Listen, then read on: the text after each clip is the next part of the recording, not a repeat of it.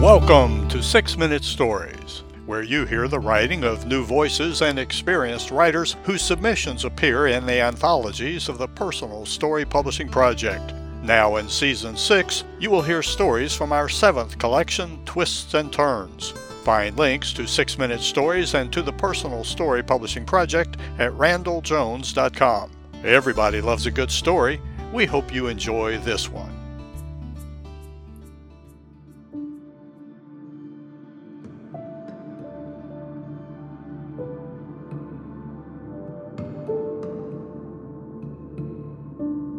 Flooded by Tara Thompson.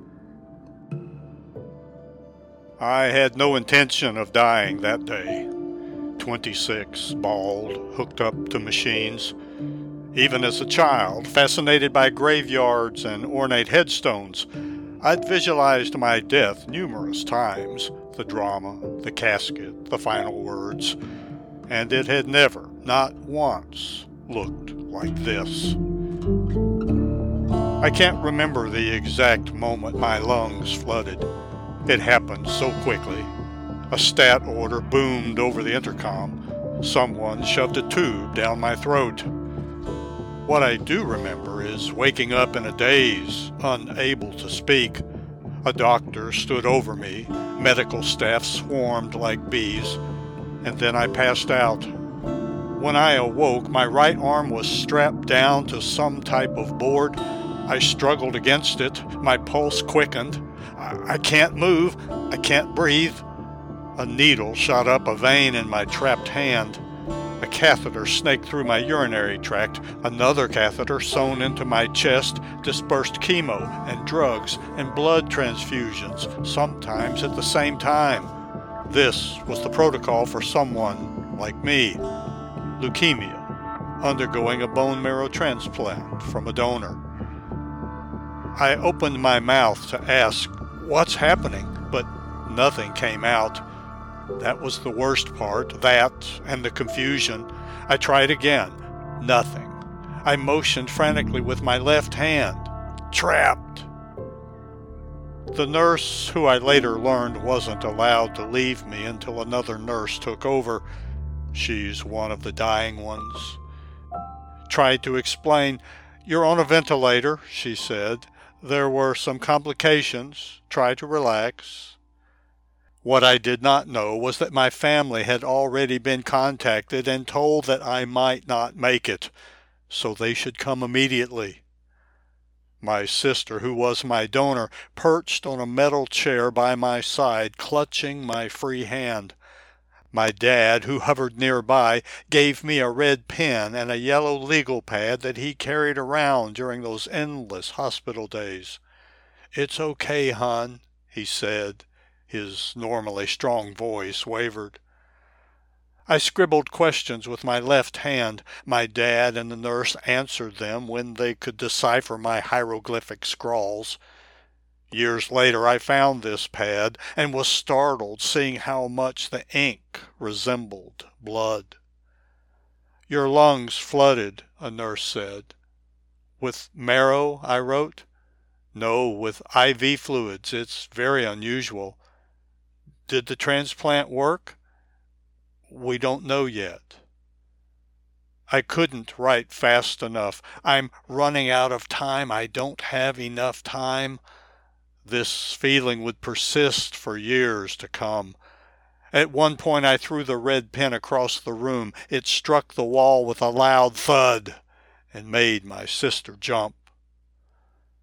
As the youngest patient to undergo the highly risky adult bone marrow transplant in that hospital at that time, I had so much promise. My sister was a perfect match. I'd done very well with the chemo and radiation. What that means I don't know, since I threw up all the time.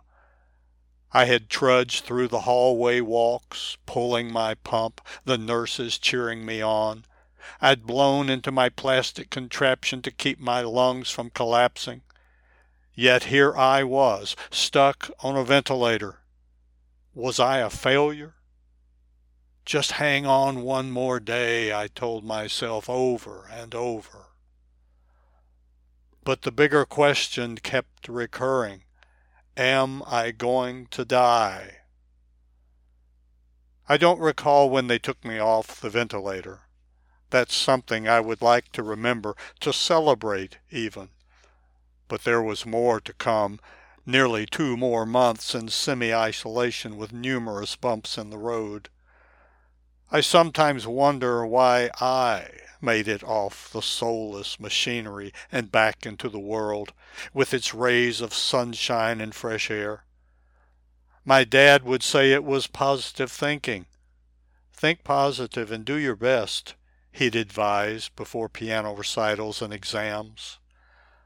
My mother would say it was God, and while I've always believed in God, I also saw too many people on my hospital floor who did not make it out, their lifeless bodies wheeled by my door as the nurses spoke in hushed tones, "Shh, don't let the others know, it's bad for morale."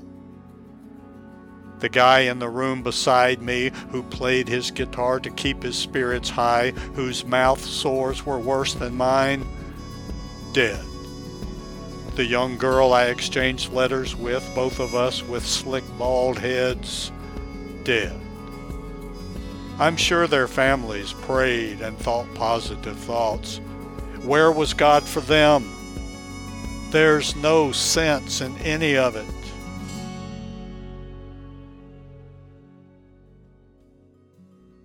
As my sister wheeled me through the hospital doors, I inhaled the crisp outside air for the first time in nearly three months and felt my lungs expand like a butterfly taking flight.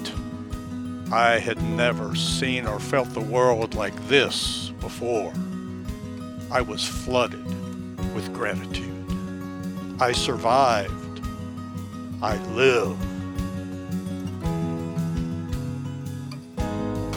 Copyright twenty twenty-two, Tara Thompson. Tara Thompson lives in Durham, North Carolina. She holds an M F A in creative writing from the University of North Carolina Wilmington and was selected as a winner of the annual Piccolo Spalletta Fiction Open. Her short stories and essays have been published in Wilma Magazine, Charleston City Paper, The Square Table, Prick of the Spindle, and more.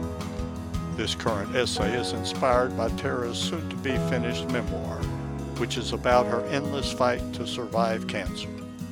Tara is also completing a contemporary novel.